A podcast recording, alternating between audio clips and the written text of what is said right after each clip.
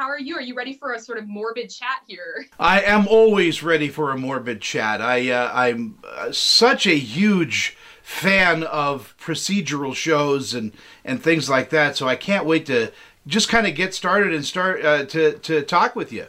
I'm a little Great, verklempt, to be honest with you. That's Uh, great.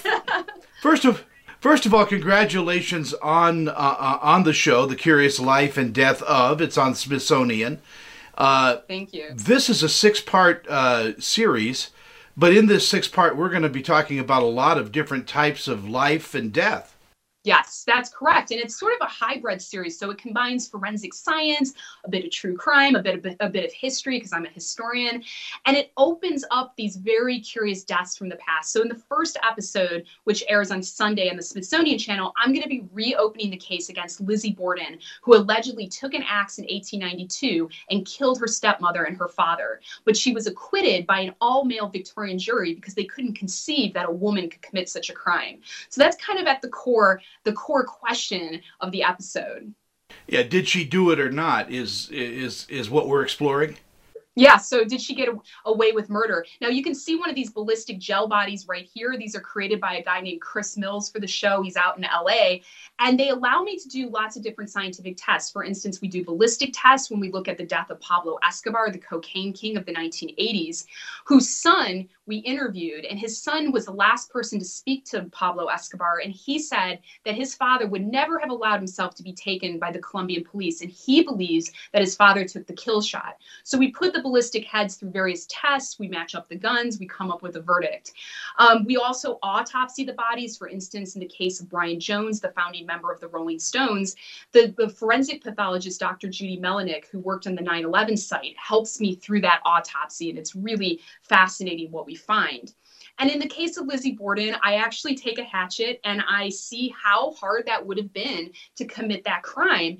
And crucially, not just how hard it would have been, but how much blood would have been covered, I would have been covered in. Because when Lizzie Borden called for the police, she had no blood on her. So that's one of the questions, too. If she had done it, how come there was no blood on her?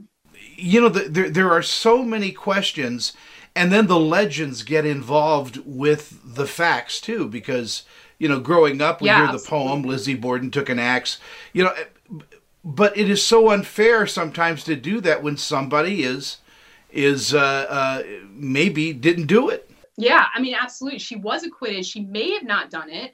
Um, there's a there's a there's a lot of questions. I do come up with a verdict at the end of each of these episodes, but you know, certainly a woman could do it. I think we can establish that. But if she hadn't done it, it's it's a, a crazy story, as you say. You know, you have that children's rhyme. Um, she really became a social pariah after the trial. People didn't really want to um, engage with her uh, because they thought that her behavior was quite strange afterwards. She sold her house. She moved to a much more lavish house. She started throwing parties.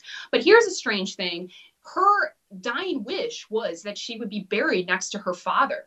So if she did commit these crimes, that's quite a strange request. Um, so that always has me thinking as well. But Lizzie Borden continues to capture our imagination. But there's a lot of different episodes. We look at the the death of Harry Houdini, also fascinating. Um, he was at war with the spiritualists who who claimed to commune with the dead, and Houdini thought they were frauds, and he was always after them. And it was those same spiritualists who were able to predict that he would die on Halloween 1926, which is exactly when he died. So I think people are going to find a lot of delight. Hopefully, you know, if you like history, it's got a bit of history in it. If you like forensics, it's got that. It's got true crime. It's got a little bit for everybody. Yeah, it's it's an amazing show. I uh, also you you handled very lovingly um, Brittany Murphy too, who's you know a, a, Oh, a dear yeah. friend of mine. Um, you know, and I I just felt there was there, there was a great deal of love in that episode. I'm I'm so glad to hear that because for me as a historian, that was the hardest episode for me because, you know, I'm used to dealing with the very dead as a historian, not the recently. And of course, she died very, very recently, and it was really tragic. And she was she was sort of a, a victim of Hollywood and of her own fame, and she wasn't being looked after. But we we were lucky enough to get um, her husband's mother on, who has some interesting insights to share. Um, but yeah, it, it was hard, and I think that you know, with, always it has to be dealt with with some kind of level of respect, and I hope that people come away feeling that from an episode like that that deals with a more recent death. Now, now the big question I have is will you be doing more episodes coming up? Well, that's the big question I have too. I don't know. I have to prove my worth to the Smithsonian Channel. You know, I wrote a book in 2017 called The Butchering Art, which is about Victorian surgery and all the terrible things we did. And that's how they found me. They thought that girl's got a healthy, morbid curiosity. She should front the show. And um, I'd love to do something on Lee Harvey Oswald, but there's the, the number of people we can look at that died under strange circumstances, I think, is endless. So I do hope we get renewed for another season. I, I would love to see you do something on George Reeves, the the guy that played Superman in the 1950s.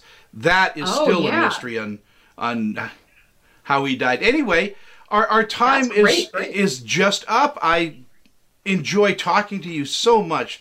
Uh, again, the, the the series is the the Curious Life and Death of. It's on Smithsonian. Uh, Lindsey, thank you so much for your time. Thank you so much. Thank you. This celebrity interview is sponsored by I'm Annette Savarella with Pia Anderson Moss Hoyt, Utah's leading entertainment law firm, serving clients nationwide. We provide solid, attentive representation focusing on minimizing risk, reducing cost, and protecting the reputation and privacy of our clients. Our goal is to provide you with the legal representation you need to make the right decisions and to protect you and your creative works. Call or email me for a free consultation.